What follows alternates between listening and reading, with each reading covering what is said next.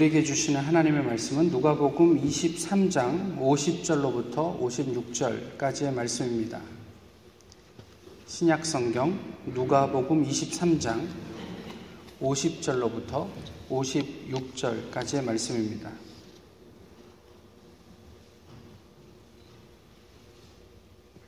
이제 하나님의 말씀을 봉독하겠습니다. 공회 의원으로 선하고 의로운 요셉이라 하는 사람이 있으니 그들의 결의와 행사에 찬성하지 아니한 자라. 그는 유대인의 동네 아리마대 사람이요 하나님의 나라를 기다리는 자라.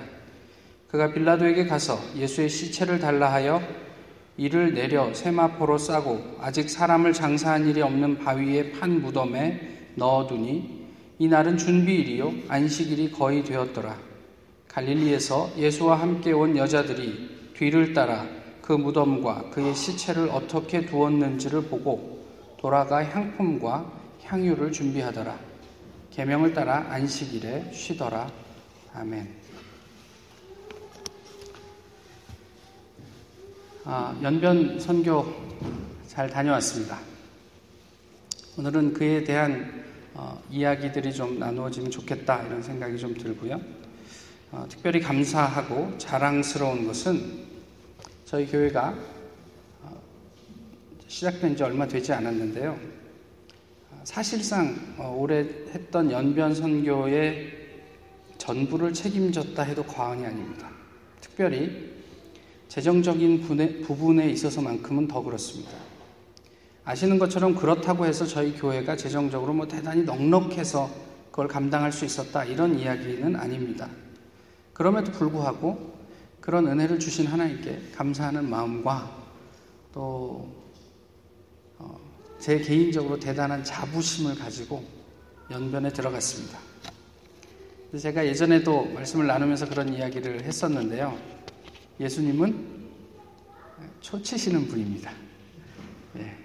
도착한 날 아, 점심에 과기대 부총장님과 식사를 했습니다. 아, 부총장님이 저를 뭐 영접해 주셔서이기도 하지만 아, 제가 대학 다닐 때 뭐 한참 선배이시긴 한데 같은 그 부서에서 함께 교사로 어, 일을 했기 때문에 제가 온다고 친히 점심을 대접해 주셨습니다. 연변 과기대에 대한 이런저런 이야기들을 나눌 수 있었어요. 제가 대학에 입학했을 때 이제 연변 과기대를 시작하려고 하는데 여러분 기도해 주시고 또 후원해 주시면 좋겠다. 그게 제 기억으로는 한 1990년 때쯤 된 것 같아요. 개교를 92년에 했으니까요. 예, 그 연변 과기대에 대한 이야기를 듣고 25년 만인 2015년에 처음 연변에 가게 되었죠. 예, 그 초창기 사역은 그 목사님과 김진경 총장이라는 분의 만남으로 이루어졌다. 뭐 이런 이야기들을 좀 했습니다. 대개 목사님들이 그런 일들에 예, 관여를 하시고 어, 또 교회의 어떤 그 예산을 이렇게 후원을 하게 되면 뭐 어떤 이런저런 감투나 또는 인사 받는 것들을 아, 필요로 하기도 하는데 예, 그 목사님은 전혀 그런데 개의치 하지 않으시고 특별히 좀 김진경 총장님이 좀 막무가내식 그 사역을 하시더라도 어, 옆에 있는 스태프들한테 뭐 어떻게 됐든지 하나님의 일만 되면 되는 거 아니냐 그냥 그렇게 사역하도록 냅두라 뭐 이렇게 해서 오늘의 과기대가 아, 있을 수 있었다라는 뭐 이야기들도 어, 듣게 됩니다. 이것이 무슨 의미인지 그 식사를 하면서 뭐 그냥 별 생각 없이 이렇게 지나가고 나눈 대화였습니다.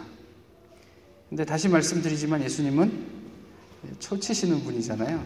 그 다음날 아침에 큐티를 하면서 아, 그 같이 일을 하는 학생들하고 같이 본문, 나눈 본문이 제가 정한 건 아닌데요. 갈라디아서 6장 1절에서 10절까지 말씀입니다. 근데 2절부터 좀 보시면 너희가 짐을 서로 지라 그리하여 그리스도의 법을 성취하라 이렇게 되어 있습니다. 그리고 3절에서 만일 누가 아무것도 되지 못하고 된 줄로 생각하면 스스로 속임이라. 근데 이러면서 제, 저를 좀 보게 되는 거예요. 아, 네가 지금 뭐 쥐뿔도 없으면서 뭐 이런, 이런 마음이 드는 거죠. 4절의 내용을 이제 읽어 보시면 알지만 자신을 살, 잘 살피면 남에게 자랑할 일이 없음을 알게 될 것이다. 혹시 자기 자신에게 자랑이 될 수 있을지 몰라도 남에게 자랑할 일이 별로 없게, 없음을 알게 될 것이다. 그러면서 5절에서 너희는 각자 자기의 일을 하라. 이렇게 되어 있습니다. 5절의 아, 말씀을 보는데 연변 선교를 통해서 저희 교회를 자랑할 것이 아니라 어쩌면 이것이 우리 교회가 마땅히 감당해야 할 몫이겠구나라는 생각을 하게 된 거죠.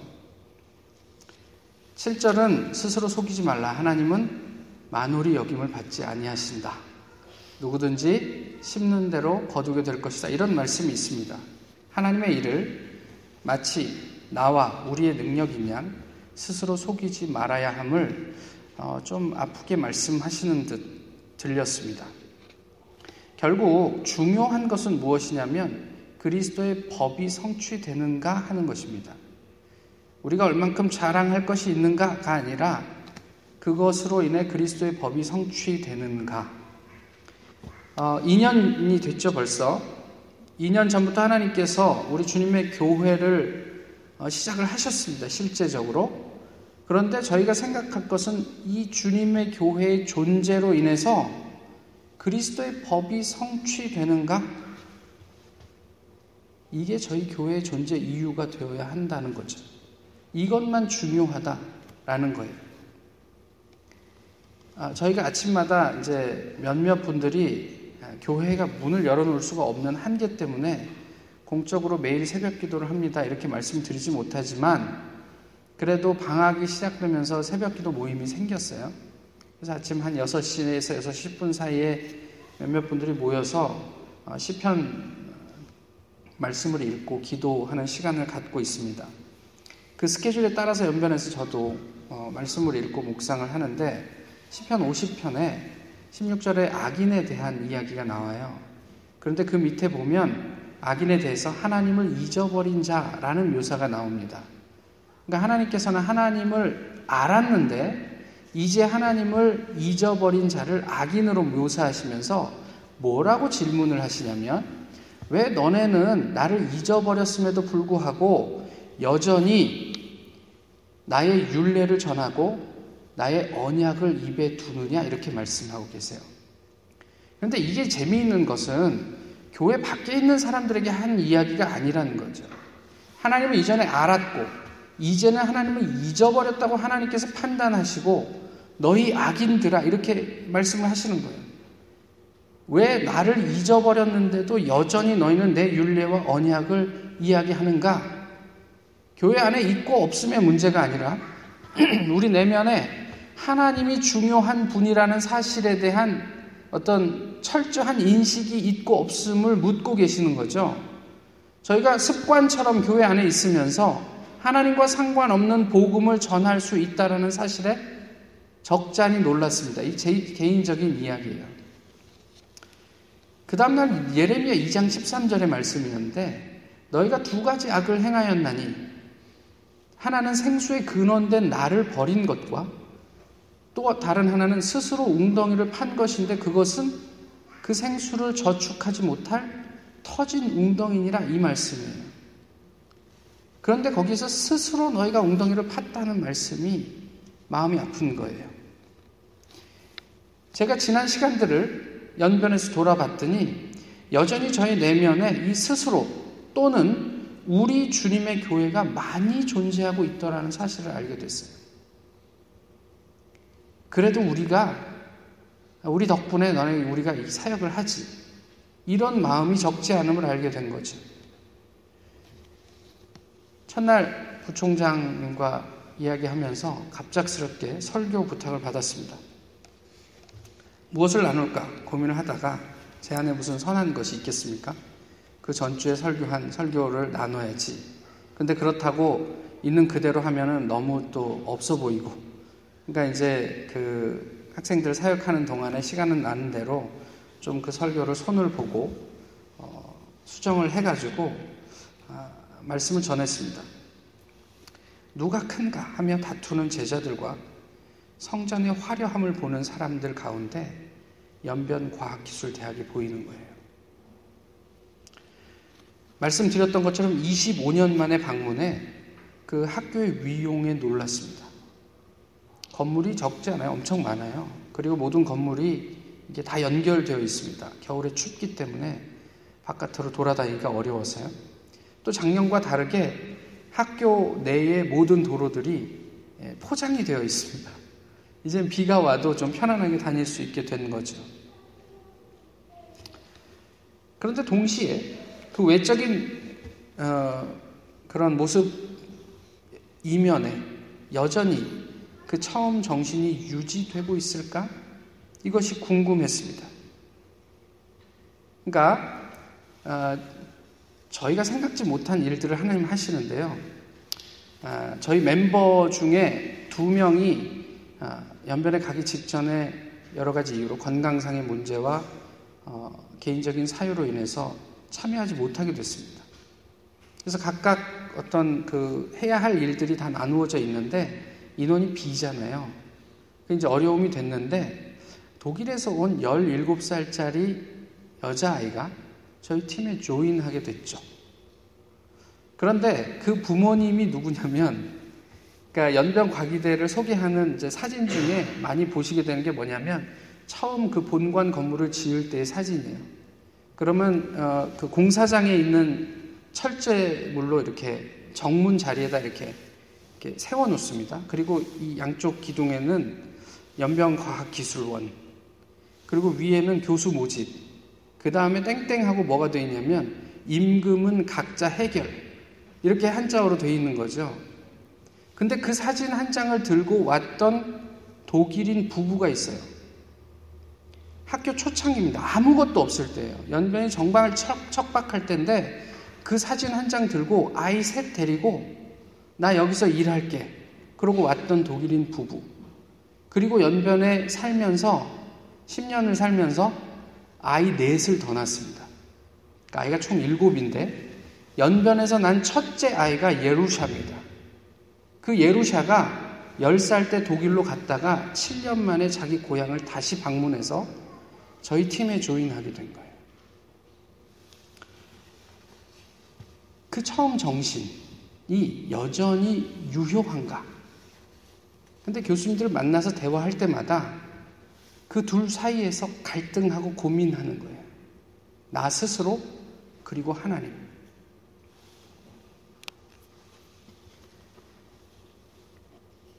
연변에서 나오던 날 본 시편 52편은 하나님을 자기 힘으로 삼지 않는 자, 오직 자기 재물을 의지하는 자에 대한 이야기를 하고 있었습니다.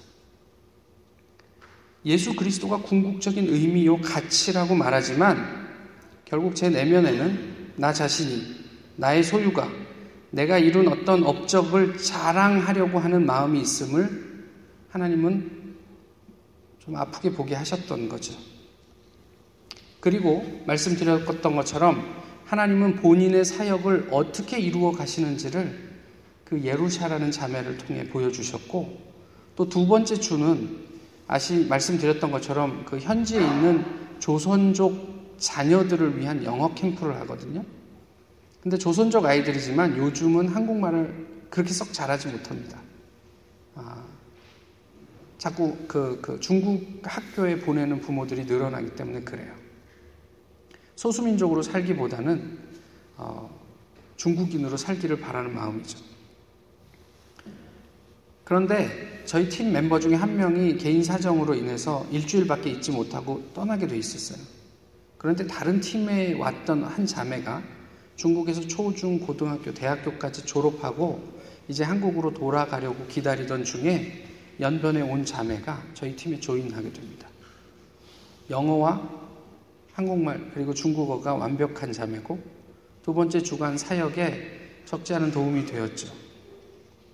이게 하나님께서 저희의 아, 필요를 채우시는 방법이라는 생각을 하게 됐어요. 제가 가지는 어떤 뿌듯함과 자부심과 상관없이 하나님 제가 가진 그 마음이 얼마나 아, 문제가 될 수 있는지를 보게 하셨고 하나님은 자신의 일을 어, 저와 상관없이 하고 계셨음을 보게 합니다. 오늘 본문으로 한번 가보시죠. 본문에 아리마드 요셉이라는 사람이 나옵니다. 그런데 아리마대 요셉을 검색해 보시면 오늘 본문 말고는 어디에서도 성경 어디에서도 찾을 수가 없습니다. 사복음서에서 예수님의 시체를 요구하는 장면 동일하게 등장하는 인물입니다. 뭐라고 묘사를 하고 있냐면 부자다. 존경받는 공회원이다. 예수님의 제자다. 하나님의 나라를 기다리는 사람이다. 그런데 마가복음과 요한복음에서는 이 아리마대 요셉을 조금 다르게 묘사합니다. 다르다기보다는 좀 재미있는 표현을 쓰면서 묘사를 합니다. 마가복음 15장에서는 요셉이 당돌히 빌라도에게 예수님의 시체를 요구했다라고 얘기를 합니다. 당돌하게 빌라도에게 요구했다. 이 당돌하다라는 말은 위험을 무릅쓰다는 말이거든요. 그런데 아리마대 요셉은 그때 당시에 공회원이에요. 그러면 그 사람이 뭐 위험을 무릅쓸 어떤 일이 없습니다. 그 지역에서는 그 사람을 어떻게 건드릴 수 있는 사람이 아니에요. 부자라죠? 심지어 존경까지 받는데요. 공회원이고, 하나님 나라를 기다리는 사람이고, 예수의 제자고. 근데 그가 위험을 무릅써야 할 일이 무엇이었을까? 요한복음 19장은 이렇게 얘기합니다. 그가 예수의 제자이지만 유대인이 두려워서 이 사실을 숨기더니 이 일 후에 빌라도에게 예수의 시체를 가져가기를 구했다. 예수의 제자인데 공회원으로 내가 예수를 따르고 있다라고 공공연하게 말할 수가 없었습니다. 그게 부담되는 일이죠. 그래서 숨겼다. 그런데 이 일 후에 빌라도에게 가서 시체를 요구했다. 이게 당돌함의 내용입니다. 이제 내가 예수의 제자라는 거 너네가 다 알아도 좋아. 그런 위험을 무릅쓰고 내가 예수의 시체를 가져다가 장사를 지내야 하겠다.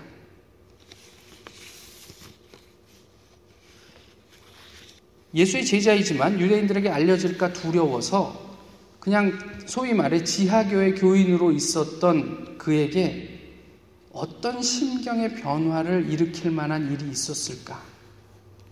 그 일 후에 그 예수님의 죽음이 그에게 어떻게 경험되었을까? 이 죽음 언저리에서요, 성경은 몇몇 사람들을 언급합니다. 예수님과 함께 십자가에 달렸던 두 강도 중에 한 명. 우리는 마땅히 이 형벌을 받아야 할 사람이지만 이분은 그런 죄를 짓지 않았다. 당신이 당신 나라에 들어가실 때 나를 기억해 주십시오. 네가 오늘 나와 함께 낙원에 있으리라. 또 다른 한 명이 로마의 백부장입니다. 예수님의 죽음 이후에 로마의 백부장이 뭐라고 이야기를 합니까? 이 사람은 실로 하나님의 아들이었도다. 궁금하지 않으세요? 이 강도가 그 극한의 고통 상황 속에서 예수 그리스도를 어떻게 경험했길래 당신은 진정 하나님의 아들인 것 같은데 나를 기억해 주십시오. 라고 고백할 수 있었을까요? 로마의 백부장은 그리스도가 죽는 그 순간에 무엇을 보고 경험했기에 이 사람은 실로 하나님의 아들이었다라고 고백할 수 있었을까요? 그리고 또 한 부류의 사람이 여인들입니다. 주님이 죽는 그 순간에 여인들은 마지막까지 주님의 죽음에 함께 합니다. 마지막으로 등장하는 사람이 아리마대 요셉이죠. 제자들도 모두 도망간 허탈과 절망의 순간 성경은 이들을 왜 언급하고 있을까요? 이들을 등장시켜서 무엇을 이야기하고 싶었을까요? 세상은 예수 그리스도의 죽음으로 예수 그리스도가 실패했다 얘기합니다. 유대인들은 예수 그리스도가 십자가에 매달린 것을 보고 우리가 이겼다라고 생각했을지 모르겠습니다만은 성경은 세상이 주목하지 않는 이 사람들의 고백을 통해 예수 그리스도는 실패한 것이 아님을 보여주고 있습니다. 아리마대 요셉의 경우 내가 감수해야 할 모든 불이익에도 불구하고 나는 이제 예수 그리스도를 나의 진정한 주인으로 고백하겠노라고 한 표현이 그리스도의 시체를 가져다가 장사 지낸 것입니다.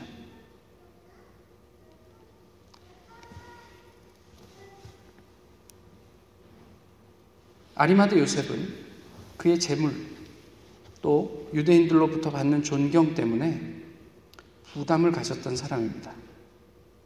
그런 때 예수님의 죽음이 그를 당돌하게 만들었습니다. 무슨 일이 있었던 것일까? 어떤 경험이 있었던 것일까? 사역을 하면서 제일 부담스럽고 조심스러운 게 뭐냐면요. 그, 그 참여한 분들이 다치는 거예요. 아, 지난 2년, 제가 참여했던 2년 동안은 그 다쳤던 분들이 없었는데요. 물론 탈이 난 사람은 좀 있었지만, 근데 이번에는 좀 다친 사람이 있었어요. 저희 정은 씨가 좀 다쳤는데, 뭐 많이 다친 건 아니고, 비가 온 다음에 이 그 학교에서 대학으로 올라가는 그 길이 일부가 포장이 돼 있지 않은데, 그 미끄러운 길에서 좀 미끄러져 가지고 손, 손목을 좀 다쳤습니다. 제가 그때 그 학교 교감 선생님 남편이 목회하시는 교회에 잠깐 가서 그분하고 잠깐 얘기하고 돌아오는 길에 학교 정문에서 만났어요. 비가 좀 많이 오던 날이었는데 얼음을 대놓고 이제 수건으로 감았죠. 근데 뭐 제가 보면 압니까?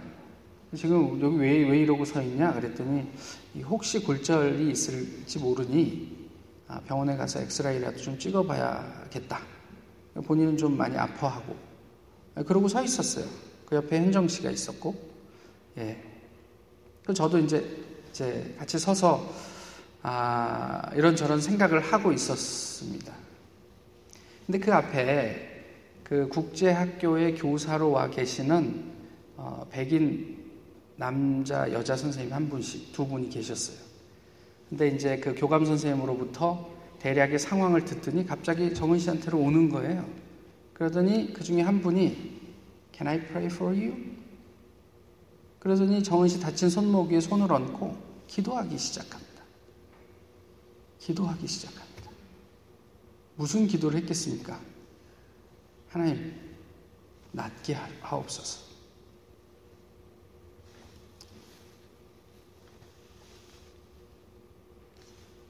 어떤 경험이 그 안에 있었을까요? 그 옆에서 그걸 지켜보던 저와 현정 씨에게 어떤 경험이 있었을까요? 한번 물어보세요, 현정 씨한테. 누가복음 23장 45절은요. 성소의 휘장 예수님 죽음과 더불어 성소의 휘장이 한 가운데가 찢어졌다 이렇게 이야기를 하고 있습니다. 이 찢어졌다라는 그 스키조라는 헬라어는요.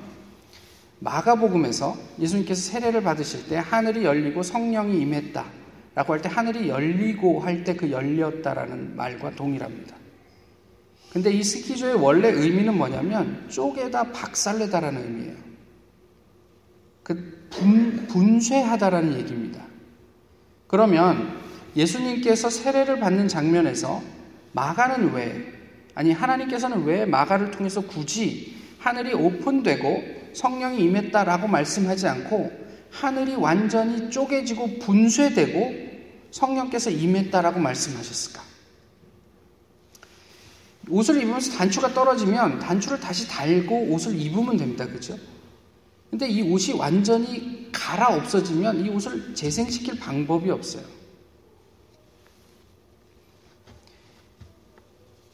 다시 돌아갈 수 없는 이 는그 하나님의 역사라는 것을 보여주기 위해서 이런 극적인 단어를 쓴 거예요. 성소의 휘장이 찢어졌다. 이제는 모두가 지성소에 들어가서 예수 그리스도로 말미암아 하나님을 예배할 수 있는 시대가 되었음을 보여주는 아주 극적인 단어예요.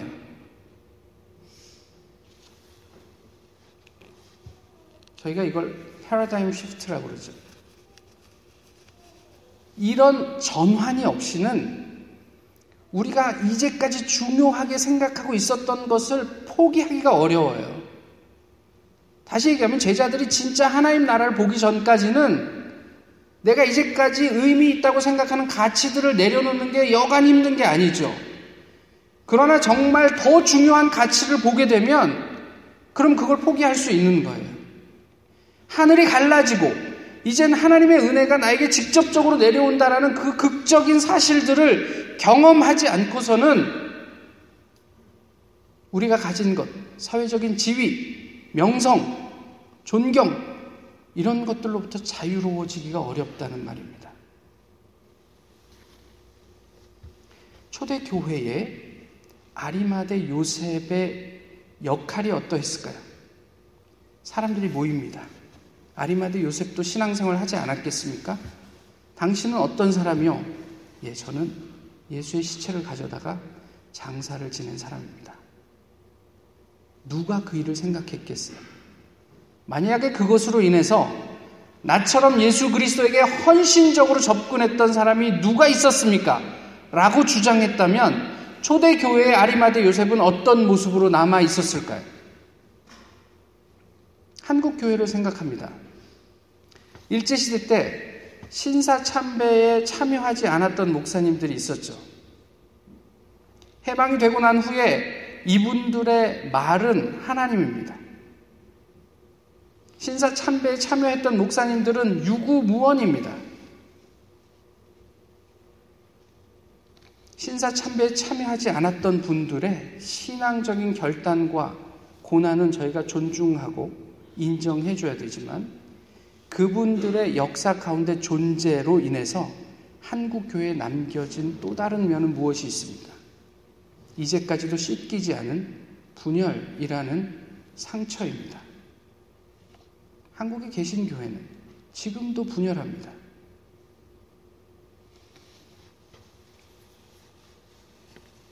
누가 크냐며 다투던 제자들과 얼마든지 자신의 영향력을 행사할 수 있었음에도 불구하고 역사의 뒤안길로 사라져간 아리마대 요셉이 오늘 우리에게 전해주는 신앙이 무엇일까요? 화려한 성전에 감탄하던 사람들과 예수님의 비참한 최후를 끝까지 지켜낸 여인들. 그 속에서 우리는 무엇을 볼 수 있습니까? 과기대 한 교수님과 이런 대화를 나누었습니다.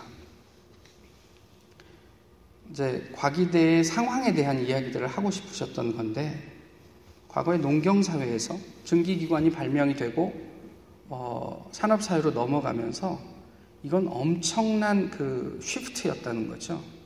그러니까 8, 90%가 농사 일에 종사하던 사람들이 어, 이제 그 대규모 공장이 들어서고 그러면서 이쪽으로 넘어가게 되면 교육 시스템이 다 근본적으로 바뀌어야 한다는 거죠. 근데 그걸 어떻게 농경사회에 있던 사람들이 이해하겠느냐는 거예요. 또 이쪽으로 올마갈 때 기존의 상공업을 주도하고 있었던 소상공인들, 이 사람들의 저항이 있더라는 거죠. 그러니까 시간을 두고 결국은 이쪽으로 올마갈 텐데 이렇게 그 전환되는 시점에는 상당한 혼란과 저항에 직면할 수밖에 없다. 이것이 지금 1세대에서 어, 2세대로 넘어가는 연병과기대의 큰 과제다. 이렇게 이야기를 하셨어요. 제가 그 말을 받아서 교회에 대한 고민도 이와 비슷하지 않을까 싶습니다. 라고 얘기를 했습니다. 대중적인 집회의 시대에서 이제 1대1 내지는 소그룹 중심의 시대로 넘어가고 있습니다. 교회가. 이건 많은 분들이 동의하는 부분이기도 하고요. 실제로 코스타를 한번 예로 들어보면 불과 10년 전만 해도요. 대학생들과 대학부 학부가 따로 모였고 대학생들 한 1,300명, 학부가 한 4, 500명 이렇게 모였습니다. 그러니까 한 1,800명여가 모이던 큰 어, 집회였죠. 올해 사람들이 줄어서 대학 학부와 대학원이 합쳐졌습니다. 그리고 참여한 인원이 600명입니다. 3분의 1이 되었습니다. 이건 코스타가 마케팅을 잘못해서 사람들이 안 모이는 게 아니에요. 이제는 시대가 점점 변해가고 있다라는 이야기입니다.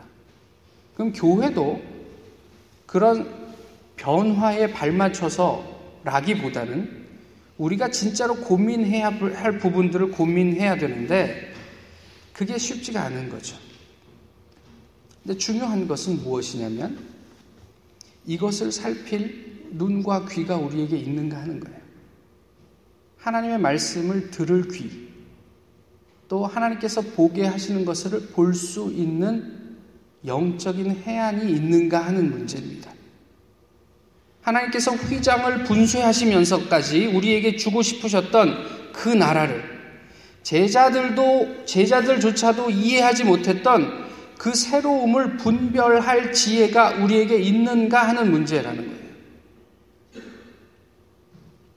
우리의 패러다임이 하나님 때문에 하나님에게로 전환되고 있는가? 아리마드 요셉이 정말 뼛속까지 유대인으로 살다가 예수 그리스도로 말미암아 자기가 새로운 어떤 그, 그 가치에 헌신했던 것처럼 우리가 정말로 세상으로부터 자유로워져서 그 하나님 나라의 가치에 투신할 수 있게 되는가? 이 문제를 묻고 있습니다. 모두가 예수를 죽여야 한다고 외칠 때 찬성하지 않은 사람. 이는 결국 하나님을 찬성한 사람이 된 것인데, 결국 이 사람이 아, 미래의 교회를 책임지고 하나님의 나라를 차지하게 되지 않겠습니까? 아리마대 출신의 요셉, 그가 직면한 예수 그리스도의 죽음, 그의 세계관을 뒤흔들었던 경험이 무척 궁금합니다. 나 스스로 만드는 하나님 나라나 교회가 아닌 하나님에 의해서 실현되는 하나님 나라와 교회를 꿈꿉니다. 거기에서 우리는 어떤 역할을 할 수 있을까요? 선하고 의로운 사람, 하나님의 나라를 기다리는 사람, 공회의 결의와 행사에 찬성하지 아니한 자, 나의 생각과 맞지 않아도 하나님의 의지면 내가 역사의 뒤안길로 얼마든지 사라져 줄 수 있다. 고백하는 그 사람. 이 시대에 아리마대 요셉을 소망합니다. 기도하겠습니다. 여신 주님, 오늘도 저희 이렇게 주님을 예배하게 하시니 감사합니다. 허락하신 말씀을 통해 저희의 삶을 돌아보게 하시고, 혹시 저희 스스로를 속이고 있는 부분은 없는지 깊이 성찰하게 하옵소서. 하나님만이 우리의 주인이 되시고 우리의 삶과 사역을 통해 온전히 그리스도의 법이 성취될 수 있기를 소망합니다. 그것을 위해서라면 우리가 이름이 없어져도 우리가 아무 의미 없는 존재가 되어도 하나님 앞에 의미만 있으면 된다 하는 깊은 신앙적 결단이 있게 하옵소서. 주님 저희 모두를 지키시고 인도해 주시기를 원합니다. 이 시대에 하나님의 사람이 되어 때로는, 때로는 아리마드 요셉처럼 때로는 사도 바울처럼 하나님 쓰시기에 편한 주님의 종들이 될 수 있도록 인도해 주시옵소서. 하나님만이 영광 받는 세상을 꿈꾸며 예수 그리스도의 이름으로 기도하옵나이다. 다 같이 일어나셔서 함께 찬송가 407장 부르시겠습니다.